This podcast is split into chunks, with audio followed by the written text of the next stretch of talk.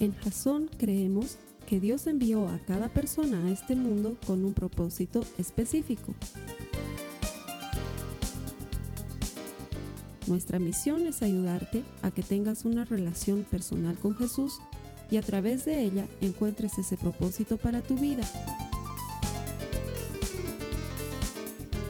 Queremos ayudarte a alcanzar ese propósito. Es nuestra oración que este podcast te ayude a tener visión, a tener jazón.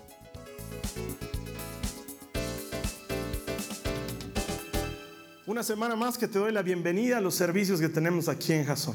Agradecido de que te conectes. Seguro de que es Dios el que tiene un mensaje personal para ti hoy. Que no estás aquí por casualidad, sino que Él te ha llamado, que Él te ha traído con lazos de amor. ¿Por qué? Porque Él quiere tener una relación personal contigo. En todo este tiempo que tengo de ser cristiano, y créeme que son muchos años, he aprendido que todo el que encuentra a Dios encuentra vida. Mi deseo, mi oración es que por medio del mensaje que tú y yo vamos a compartir juntos, el Señor te permite experimentar la vida abundante que Él ha preparado de antemano para ti. Gracias por conectarte y prepárate porque lo que hoy tiene Dios para ti está muy bueno. A los hermanos que vienen todas las semanas aquí a la iglesia les agradezco su presencia, les agradezco querer honrar a Dios. El domingo es el primer día de la semana y ahí es cuando le entregamos al Señor nuestra primicia. ¿Sí? Nos reunimos con Él primero que nadie, le ofrendamos y luego recibimos de Él el alimento. Y la palabra del Señor promete que Él honra a los que le honran. El hecho de que tú estás presente en este lugar hoy, el hecho de que tú estés conectado, me habla de que has decidido honrar a Dios y te puedo prometer que Dios no es deudor con nadie, Él te devolverá cien veces, Él honra a los que le honran. Así que gracias por estar aquí y bienvenidos. Vamos a comenzar una nueva serie que se llama Clama. Es una serie en la que vamos a hacer énfasis en esa maravillosa promesa del Señor que aparece en la palabra de Dios en Jeremías 33, en el verso 3, que dice, clama a mí y yo te responderé. Probablemente has escuchado en algún momento esa maravillosa palabra. Pues bueno, la vamos a trabajar durante cuatro semanas para entender todos los aspectos y sacarle el jugo a esta maravilla que Dios nos entrega como herramienta de contacto con Él. Y lo vamos a asemejar, y por eso has debido notar la línea gráfica, lo vamos a asemejar con ese teléfono rojo de los años 60. Porque para los jóvenes ven eso y tal vez no tienen idea qué están viendo, ¿sí? Y si hubiera puesto un iPhone rojo ahí no hubiera tenido el mismo sentido. Y es que te voy a explicar lo que está pasando. Dicen que, no tengo certeza, pero se dice por ahí, que entre el final de la Segunda Guerra Mundial y los años 80, cuando se desarrolló esto que se llamaba la Guerra Fría, que era una pugna militar, política y estratégica entre los Estados Unidos y la Unión Soviética de entonces para tener hegemonía sobre el planeta, se dice que había un teléfono rojo en la oficina oval del presidente estadounidense y otro teléfono rojo en el Kremlin para el presidente de la Unión Soviética, de manera que, porque la situación estaba tan álgida, el uno se pueda comunicar con el otro con una llamada directa sin intermediarios. Y esto es muy conocido, si tú lo googleas vas a ver que parte de la Guerra Fría dice que había esta posibilidad porque todos temíamos a que haya una guerra nuclear. Porque lo que sí hay, y es un hecho, es el famoso botoncito rojo que lo apretan y ¡pum! pueden hacer volar el planeta entre esas dos superpotencias. Y lo que yo recuerdo de cuando yo era chico es que Ronald Reagan era el presidente de los Estados Unidos y Mikhail Gorbachev era el presidente de la Unión Soviética. Y yo me acuerdo de chiquito que hablaban del famoso teléfono rojo línea directa para alzarlo y prim, llamar al otro lado y te contestaba directo Gorbachev y te decía, ¿qué te traes? Reagan, ¿no? Y el otro, ¿no estarás queriendo apretar el botón o qué? Porque ya me han puesto nervioso aquí. Y se charlaban entre, no sé, lo dicen, por algo será. Pero donde sí vi un teléfono rojo es en la serie sesentera de Batman. Eso te debes acordar, había un Batman bien twistero, bien de esos que bailaban y uh, y ¡pow! ¡kaboom! ¡chas! ¿no? Eh? Te debes acordar de ese Batman. Y en esa época Batman no tenía una batiseñal. Si tú estás acostumbrado al Batman de ahora, has debido ver que destapan en, la parte alta de un edificio una especie de luminaria gigantesca con un murciélago pegado ahí y ¡chum! la encienden y ¡fu! bota un haz de luz y se ve el signo de Batman y con eso Batman sabe que lo están llamando. Bueno, pues en los 60 todavía no se les habrá ocurrido que era tan interesante eso. Entonces el comisionado Gordon tenía en su oficina un teléfono rojo dentro de una urna de cristal. Y cuando querían llamarlo a Batman, él levantaba la urna de cristal, cogía el auricular, apretaba el botoncito y del otro lado le contestaba Batman o a veces Robin, ¿no? Santas emergencias, comisionado, ¿en qué podemos ayudarle? Decía Robin. Y se comunicaban por ese teléfono rojo. ¿Qué tiene que ver con todo lo que estamos hablando ahorita? Mucho, porque no sé dónde lo leí, no sé si fue un boletín de iglesia o si fue un, un, volantito, un tríptico, algo que me pasaron, pero tenía varios mensajitos y uno de ellos me llamó mucho la atención y se me quedó grabado ahí en mi corazón y en mi cabeza por mucho tiempo. Decía, el teléfono directo de Dios, dos puntos, Jeremías 33, 3. Y cuando tú vas a tu Biblia y buscas Jeremías 33.3, que de hecho ayúdame a buscarlo ahí en las notas de la prédica, lo tienes, va a aparecer debajo de mí. Jeremías 33.3 dice exactamente, clama a mí y te responderé. Y te daré a conocer cosas grandes y ocultas que tú no sabes. Y en ese boletincito de iglesia decía eso, ¿no? El teléfono de Dios. Y es porque en muchas versiones ese clama a mí también está traducido como llámame y te responderé. Y me pareció muy bonito y lo guardé ahí en mi cabeza y estuvo ahí por un tiempo. Y se me hace que va perfecta la analogía con ese teléfono de línea directa, con ese que te quieres comunicar. Esa línea directa, es, es, algo que yo tengo, por ejemplo, aquí en mi celular con la Carly. No sé si los que manejan el tipo de celular que yo manejo saben para qué se utiliza ese simbolito de luna, pero ese es un no molestar. Y cuando tú eh, ajustas tu teléfono apropiadamente, si activas el no molestar, solamente puedes recibir llamadas de ciertos números telefónicos. Entonces yo lo he ajustado de manera que solo pueda recibir llamadas de mi esposa. ¿Por qué? Porque imagínate que ahorita suene mi teléfono en medio de dar una charla. Y encima están filmando, entonces, perdón, sí, aló, estoy predicando en la iglesia. Es complicado, ¿no? Entonces está el no molestar activado porque sé que la única que no me va a llamar por nada es mi esposa. Pero Carlos Alberto, ¿y si tu mamá, mi mamá la llamaría mi esposa? si no está pudiendo ubicar, la llamaría mi esposa y mi esposa me llamaría y me diría, tu mamá te necesita, si fuera urgente. Pero si no, mi esposa la ayudaría a mi mamá. Entonces es una línea bien directa, solamente mi esposa y yo. Y ese Jeremías 33.3 te da esa idea de, puedo hablar directamente con Dios. No necesito intermediarios. No necesito pedirle al pastor que me lo ore porque yo puedo orar. No necesito nadie que intervenga entre Dios y yo porque tengo línea directa con Dios. ¿Por qué? Porque Él es el que ha dicho, clama a mí y yo te responderé. Pero ese clama a mí no es pues búscame nomás, es clama.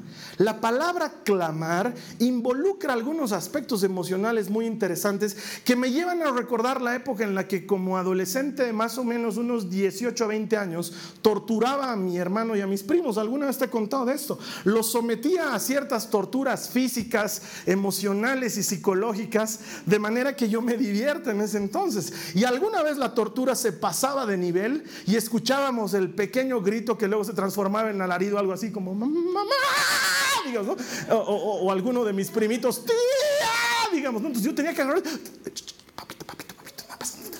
Machito, machito, no, no, papi, no te pasa nada, no seas maricón, no seas maricón. Aguántese, aguántese, no seas lloro, no la llames a la tía, me vas a tener problemas, vas a tener problemas con la tía. Y después tú vas a reventar si yo tengo problemas con la tía. Pero esa, no sé cuál es tu idea de clamor, eso para mí era clamor. Sí, porque estaban siendo torturados a, lo que daba su, su ínfima existencia humana. Y entonces, eso para mí es clamor. No es pues, tía, digamos, ¿no? Eso no es clamor. Perdón, eso no es clamor. Si vas a clamar, tienes que, tiene que entrarle algo de ti, tiene que haber intención, tiene que ser pues profundo. De hecho, la palabra hebrea que se traduce por clamar se pronuncia kara. A ver, días, ¿eh? De kara. Tiene que como, es gutural, es kara. Kara. Que literalmente significa no significa llamar, literalmente significa acudir o invocar a alguien con suma urgencia.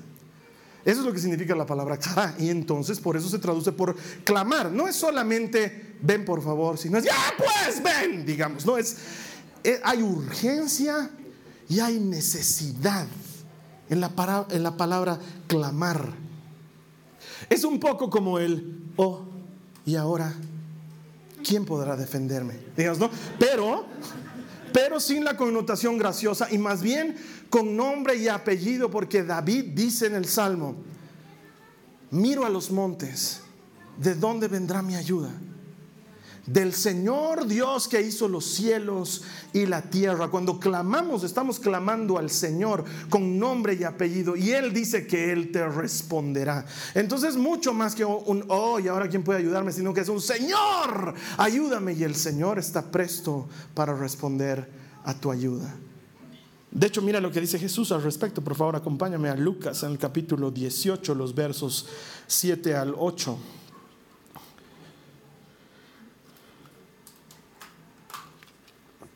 ¿Acaso no creen que Dios hará justicia a su pueblo escogido que clama a Él día y noche?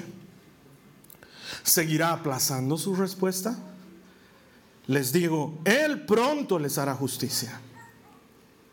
Pero cuando el Hijo del Hombre regrese, ¿a cuántas personas con fe encontrará en la tierra? Entonces para Dios el tema no es si hay respuesta o no, porque Él dice, tú clamas a mí y yo te responderé. ¿Acaso no hará Dios justicia a sus elegidos que claman a Él día y noche? Claro que sí, le responderá, dice Jesús. El tema no está en eso, eso es garantizado. El tema es, ¿habrá alguien con la fe suficiente para clamar?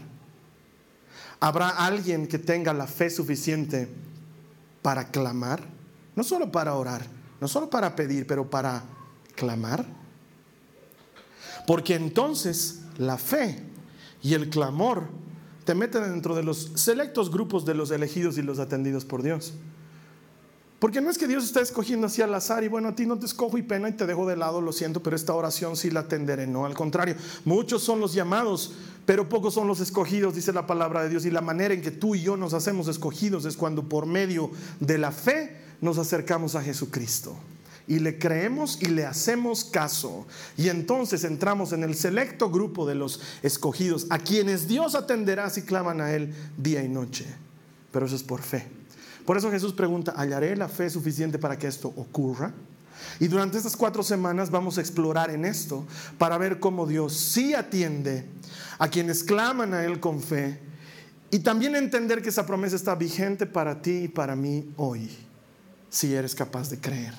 Y ahí alguien debería haber dicho, gracias. Entonces, te voy a contar la historia de un ciego que se llamaba Bartimeo. Si puedes acompañarme en tu Biblia a Marcos en el capítulo 10, nos vamos a quedar aquí el resto de la prédica, Marcos 10 los versos 46 al 52. Hoy vamos a leer la historia completa y la voy a ir desarrollando, a diferencia de otras veces en las que vamos desarrollando verso por verso, ahora vamos a leerla completa primero. Dice la palabra de Dios en Marcos 10, 46 al 52, dice, después llegaron a Jericó y mientras Jesús y sus discípulos salían de la ciudad, una gran multitud los siguió. Un mendigo ciego llamado Bartimeo, hijo de Timeo, estaba sentado junto al camino.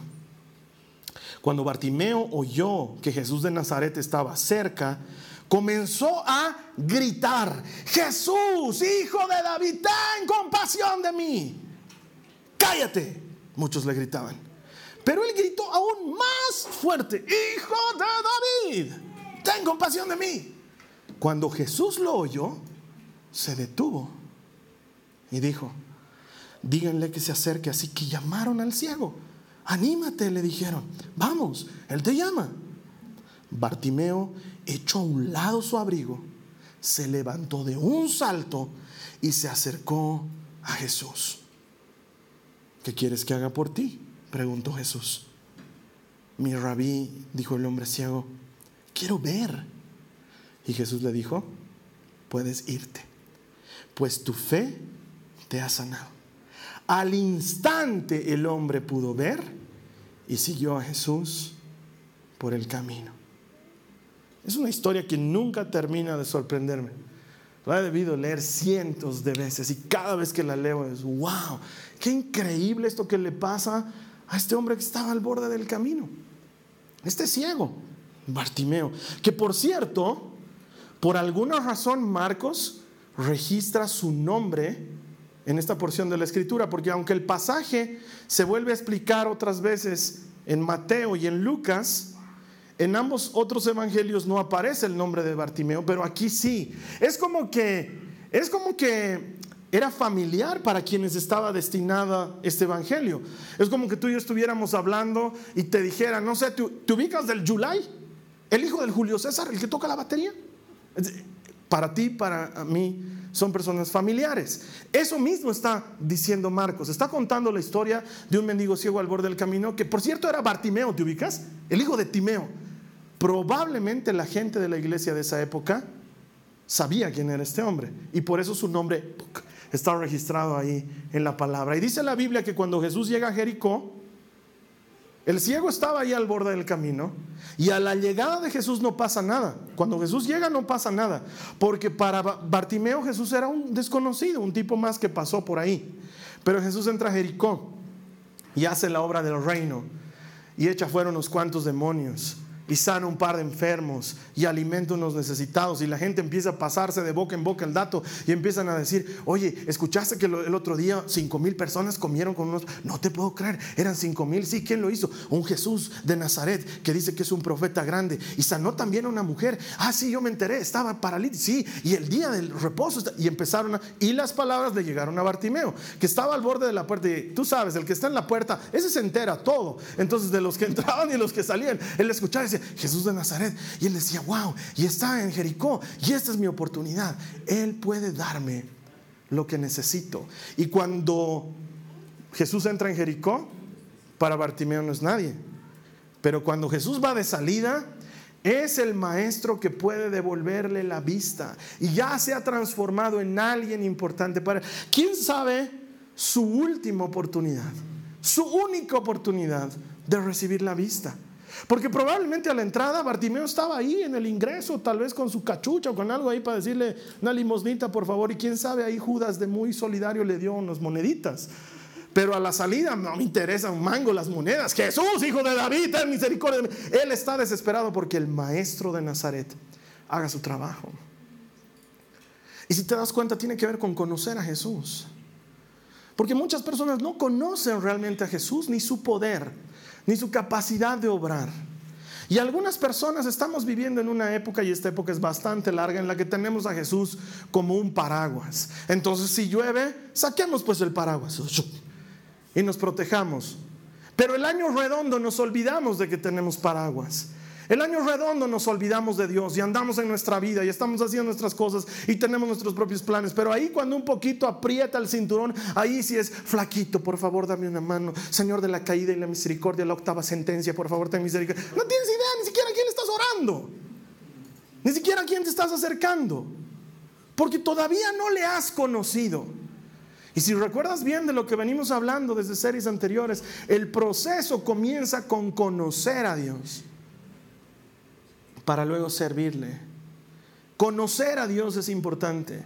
Y muchos de nosotros podemos estar asistiendo a una iglesia, podemos estar escuchando un podcast cada semana y no haber conocido aún a Jesús. No haberlo conocido, no haberlo experimentado siquiera. Y es urgente, es necesario que nos acerquemos y le conozcamos. Y entonces Bartimeo, que ya conocía de Jesús, aunque no lo había conocido aún, empieza a gritar a todo lo que le da el pulmón. Hermano, hermano, tengo que decirte esto. Cualquier lectura que hagamos de ese pasaje es injusta. Porque cualquier lectura que hagamos de ese pasaje es meramente histriónica, es una actuación. Porque no sé si tú alguna vez has visto a alguien clamar de verdad. Yo he estado ahí. He estado ahí cuando a una mamá se le está muriendo su niño en un hospital y no recibe atención médica pronto y he escuchado lo que es un verdadero clamor de una mamá. Me ha tocado ver cómo una familia se agarra con uñas y dientes de su ser querido cuando han venido a arrestarlo y se lo llevan preso. Y ahí de veras claman y piden ayuda. Me ha tocado ver personas en el lecho de muerte clamar por unos minutos más para ponerse en paz con alguien.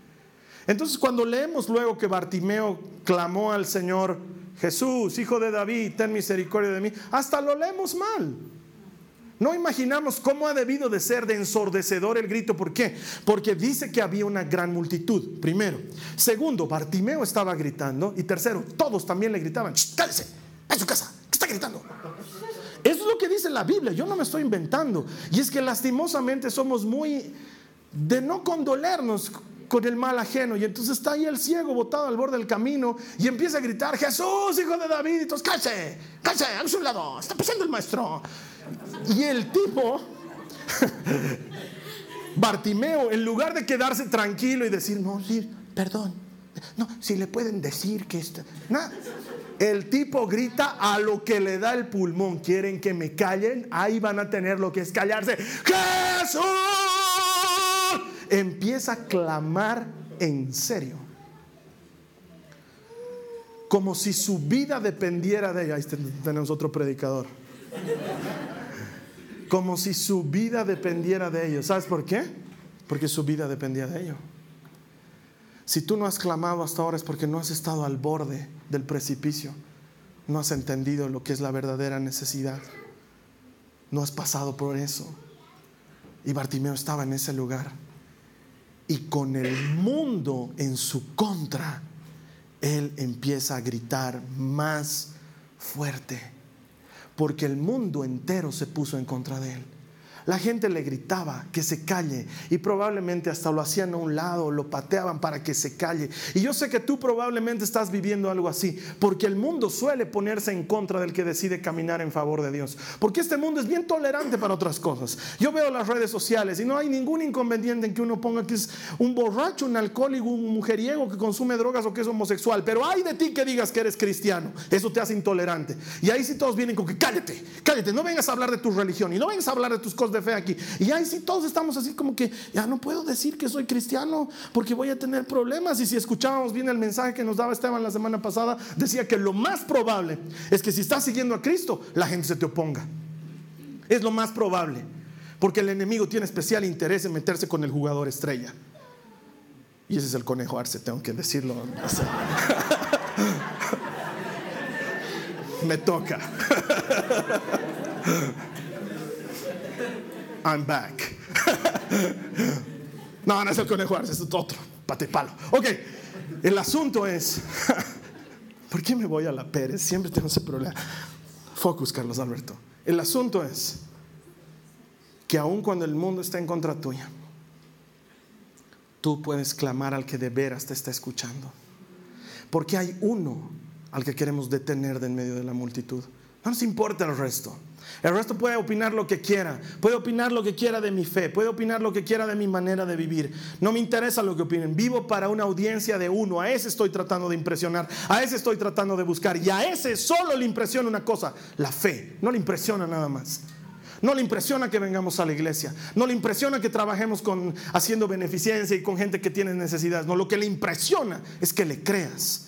Eso hizo que Jesús se detuviera en medio de toda la multitud y cuando nadie lo espera, Jesús detiene la marcha y todos se agolpan contra él.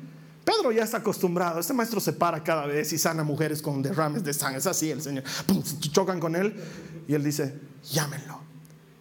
Contra el mundo, contra todos, hay uno que está a favor tuyo. Hay uno que está peleando por ti. Hay uno que está escuchando tu clamor y tu necesidad. Hay uno que te tiene en cuenta. Hay uno para quien tu oración no ha pasado desapercibida. Nosotros pensamos y decimos, Dios no debe estar escuchando mis oraciones. Dios está escuchando tus oraciones. ¿Qué crees? ¿Que hay que ser no pecador para que, para que Dios escuche tu oración? Entonces Dios no escucharía a nadie. Todos hemos pecado, pero por medio de la sangre de Cristo somos justificados y tu oración llega delante de Dios y Él escucha tu clamor, sabe cuando estás necesitando, sabe que estás pasando por algo difícil y Él se detiene se detiene por ti. Aunque el mundo esté en contra tuya, Él se detiene por ti. Vamos a volver a la palabra, mira lo que dice. Marcos 10, 49 al 50. Cuando Jesús lo oyó, se detuvo y dijo, díganle que se acerque. Así que llamaron al ciego, anímate. Los mismos que le estaban diciendo, cállese, ahora le están diciendo, anímate. Vamos, Él te llama. Bartimeo echó a un lado su abrigo, se levantó y de un salto se acercó a Jesús. Tal como en Lucas 18, que Jesús acaba de decirnos, que Dios escucha a sus escogidos cuando claman a Él día y noche. Y se pregunta, ¿habrá alguien con fe? Tal como ahí sucede, aquí este Bartimeo tiene fe y Jesús se detiene por la fe del hombre y dice, ok, este Bartimeo tiene fe, vamos a ver cómo es su fe. Díganle que venga, porque Jesús no va donde Bartimeo. Jesús, hijo de David, misericordia de mí. Jesús podía decir, ok, alguien está gritando, vamos a ver, ¿qué, qué pasa, hermanito? No.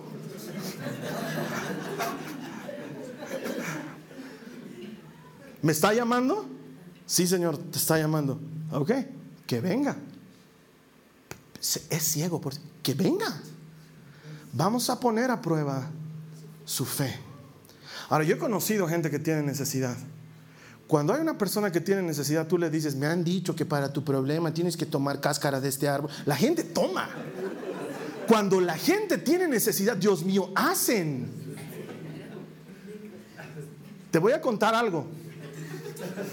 No tengo permiso para contar. Así que voy a cambiar los personajes. Además, tengo que decirte algo. Tú tienes que saber que la mente de un predicador es muy imaginativa. Muchas de las cosas que te cuento probablemente ni hayan ocurrido. Te estoy diciendo la verdad. Porque ahí yo cuento cuentos y luego los hermanos andan mirando a ver si fue esa la hermanita la que le pasó. Si tiene cara de ese, ese hermano, tiene cara de... No, tal vez ni pasó. Tal vez pasó en otro lado. Yo me invento cosas para que podamos explicar la palabra de Dios. Entonces esto que voy a contar a continuación tal vez ni haya ocurrido. Pero yo conozco una señora. Yo conozco una señora que le dijeron que era para poderle dar de lactar a sus bebés, tenía que tomar leche de nariz de vaca. Tomó. Con el moco y todo ahí nada más. Porque tal era su amor por su bebé que dijo, si para tener más leche hay que tomar esto, adentro.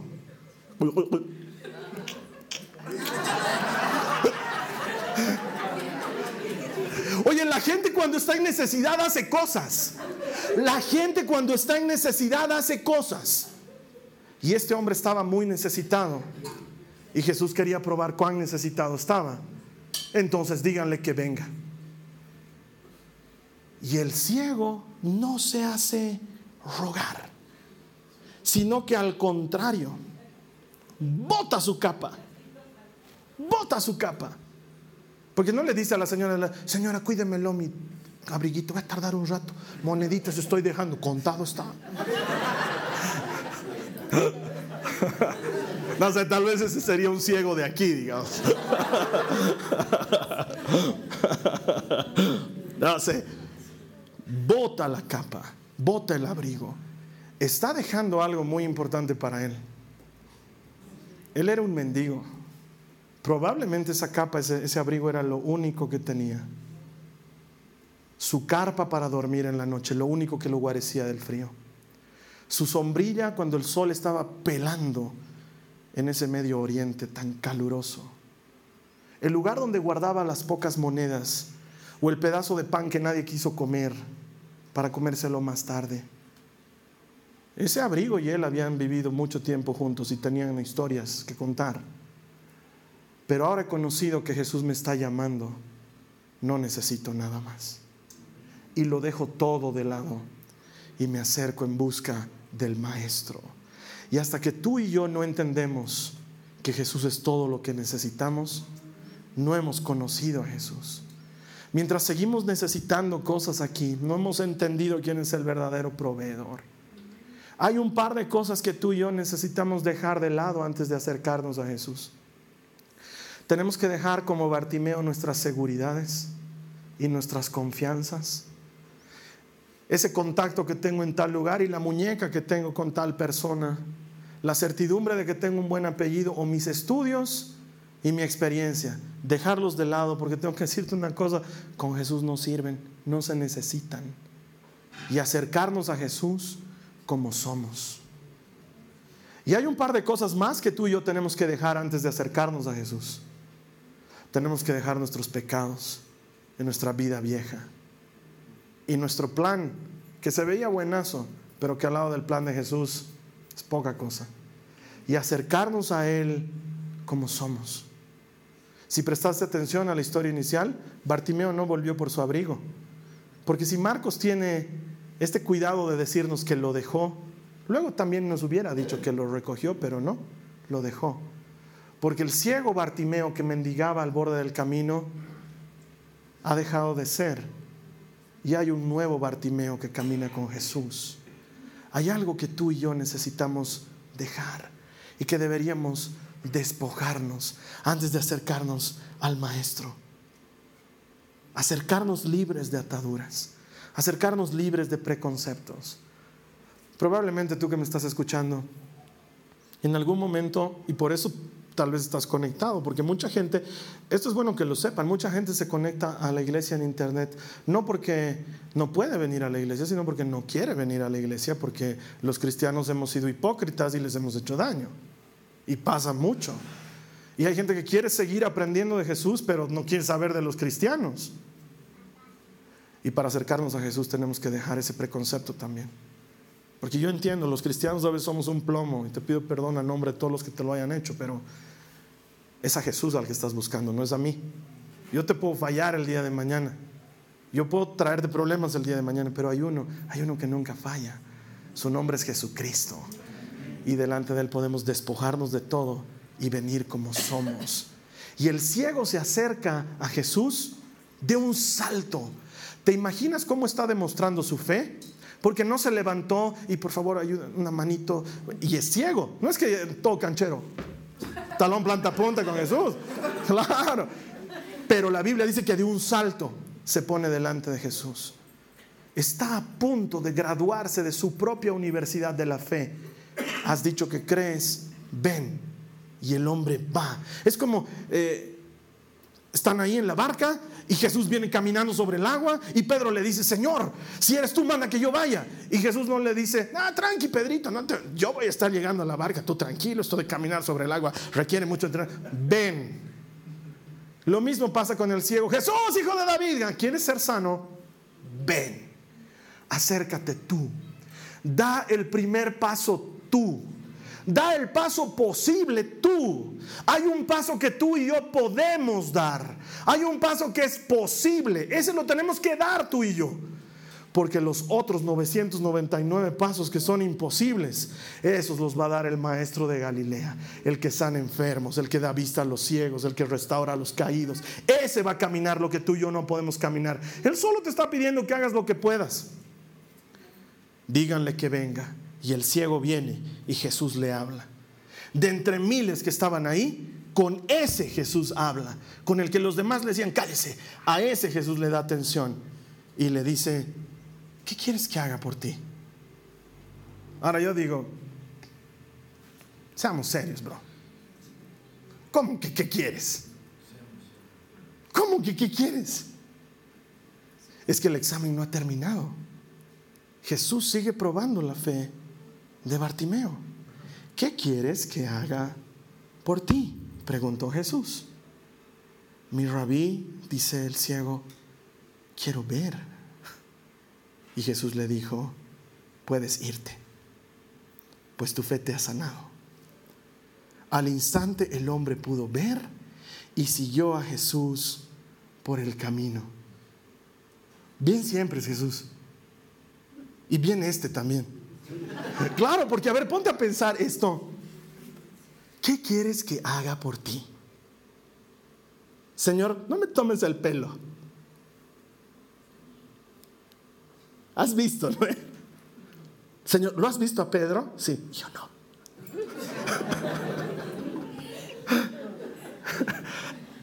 ¿Cómo que qué quieres que haga por ti? Una limosna. No, no ve. Era obvio que lo que el ciego quería era ver. Jesús lo pone a prueba y el ciego dice, Señor, quiero ver.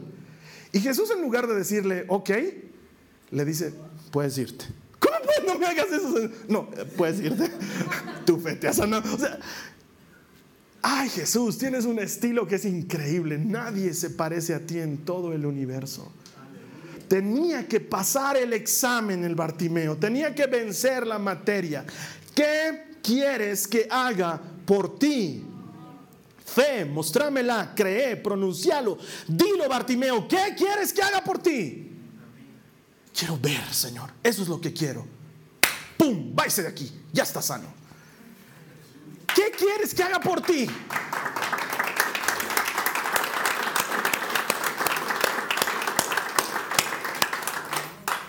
Jesús está delante de ti y hoy te dice que quieres que haga por ti. Y muchos de nosotros no tenemos idea. No tenemos idea. Eh, sí quiero casarme, pero pues, no sé si quiero casarme tampoco, ¿no? Porque como han dicho que es el matrimonio. Pero quiero el idóneo, pero que no sea ni muy alto ni muy bajo, porque si está... Y que, que, que tenga plata, porque no tenga plata, porque grave si tiene plata, pero si no tiene plata nos vamos a morir de hambre. No sabemos lo que queremos. Señor, quiero un mejor trabajo, pero me van a hacer trabajar más. Aquí estoy bien, tranquilo, relajado. Pero quiero ganar más, pero si gano más, también más voy a tener que gastar. ¿Qué quieres que haga por ti? ¿Te imaginas? No, es, no, no parece una pregunta fácil porque obvio estoy ciego, digamos, ¿no? No, ¿qué quieres, Bartimeo? ¿Has considerado la dimensión de lo que vas a pedir?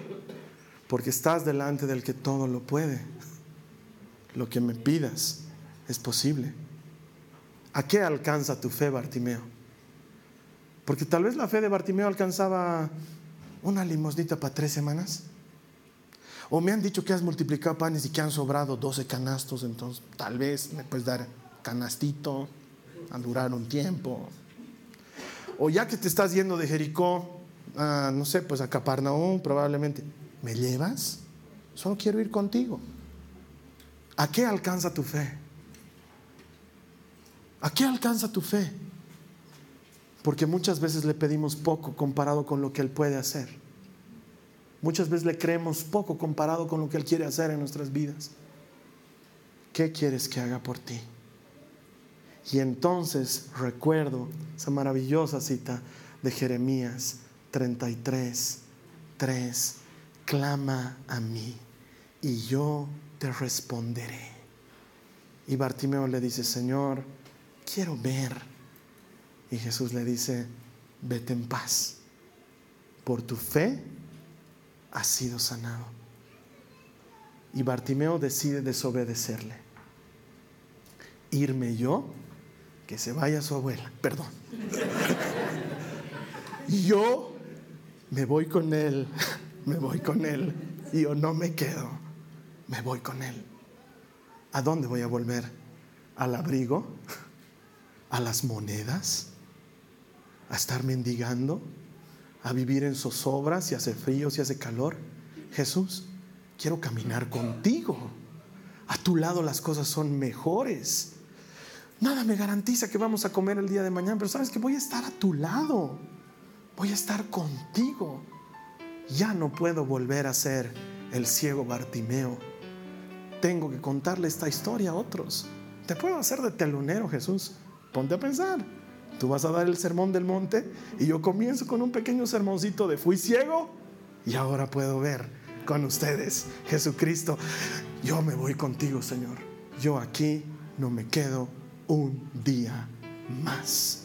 Y aunque Jesús le dijo, vete, el ciego que ahora ve, se va con Jesús por el camino. Eso es lo que está esperando el Señor. No gente que abre el paraguas cuando está lloviendo y gente que cierre el paraguas y lo deje después. No gente que piense que Jesús es un paracetamol y me duele la cabeza y lo tomo y luego tengo las pastillas guardadas ahí en el botiquín cuando las necesite. No. Jesús está necesitando gente que entienda que Jesús es más que un paraguas y más que un paracetamol y más que una lluvia y más que un dolor de cabeza. Jesús quiere ser parte de tu vida. Él quiere ser tu vida misma. Él dice que el que le quiere seguir tiene que negarse a sí mismo y dejar su cruz y seguirle. Él no quiere gente casual con la que se encuentre y les haga favores oportunos. Él quiere militantes, gente dispuesta a dar su vida por Cristo. Si el Señor estuviera hoy delante de ti, ¿qué tendrías que dejar? Y cuando Él te pregunte qué puedo hacer por ti, ¿qué le responderías? Hay una cosa que te puedo decir y con esto cierro. La Biblia sigue prometiendo, clama a mí y yo te responderé. Vamos a cerrar nuestros ojos, vamos a orar.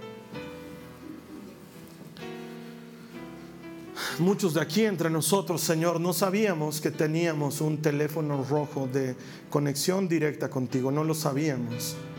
Ese teléfono rojo es tu Espíritu Santo, que ha venido como promesa tuya para mantener la comunión y el contacto permanente contigo. Que podemos orar a ti en cualquier momento y tú nos escuchas que podemos buscar tu presencia en cualquier momento y tú estás atento a cada palabra que sale de nuestra boca. Señor, yo creo en tu palabra. Dile a Jesús, yo creo en tu promesa. Clama a mí y yo te responderé. Lo creo, lo necesito. No sé cuántos aquí lo estén necesitando, pero hay un par que están diciendo, dile a Jesús, lo necesito. Necesito de ti, necesito de tu poder sanador, necesito de tu poder restaurador, necesito de tu poder transformador, necesito tu presencia, hijo de David. Ten misericordia de mí. Y cuando el Señor Jesús se acerca a ti y te dice, ¿qué quieres que haga por ti? ¿Qué le vas a responder? Señor, aclara mi corazón y mi mente, de manera que mi respuesta esté segura, de manera que yo esté convencido de lo que de ti necesito y con fe me acerque a ti y reciba de tu mano generosa y abundante lo que tú me tienes que dar. Señor, que la oposición que he estado enfrentando o la oposición, oposición que estoy enfrentando no me haga desfallecer sino al contrario, por encima de mis enemigos, yo siga clamando a ti, creyendo que tú vas a responder. Señor, entiendo perfectamente que tú no estás a mi servicio, sino que yo soy tu siervo, yo soy tu servidor. Y voy a caminar, Señor, dentro de lo que tu palabra me enseña. Y tu palabra me dice que te crea y yo escojo creerte hoy. Te agradezco por esta palabra y por llegar así a mi vida, Señor Jesús. Amén. Si tú has hecho esta oración, quiero que sepas una cosa, Dios se la toma en serio. Y si hay algo que realmente llama la atención de Dios, es que le creamos. Si tú le has creído hoy, la palabra y la promesa sigue siendo efectiva para ti. Clama a mí y yo te responderé. Te voy a estar esperando aquí la siguiente semana con otro mensaje dentro de esta misma serie Clama. En tanto, ponla en práctica y habla con el Señor y buscale a tiempo y a destiempo. Y luego, ¿qué tal si me cuentas? Puedes escribirnos contacto arroba jason.info y contarnos las cosas buenas que está haciendo el Señor por ti. Luego, así tú y yo celebramos juntos que todo el que encuentra a Dios encuentra vida. Te veo aquí la siguiente semana. Que Jesús te bendiga. Esta ha sido una producción de Jason Cristianos con Propósito. Para mayor información sobre nuestra iglesia o sobre el propósito de Dios para tu vida, visita nuestro sitio web www.jason.info. Allí encontrarás muchos recursos para animarte en tu relación con Dios, enseñanzas, nuestro blog, prédicas y mucho más. Te lo deletreamos www.jazon.info on.info. También puedes visitarnos en nuestro sitio en Facebook www.facebook.com barra Que Dios te bendiga abundantemente. Muchas gracias.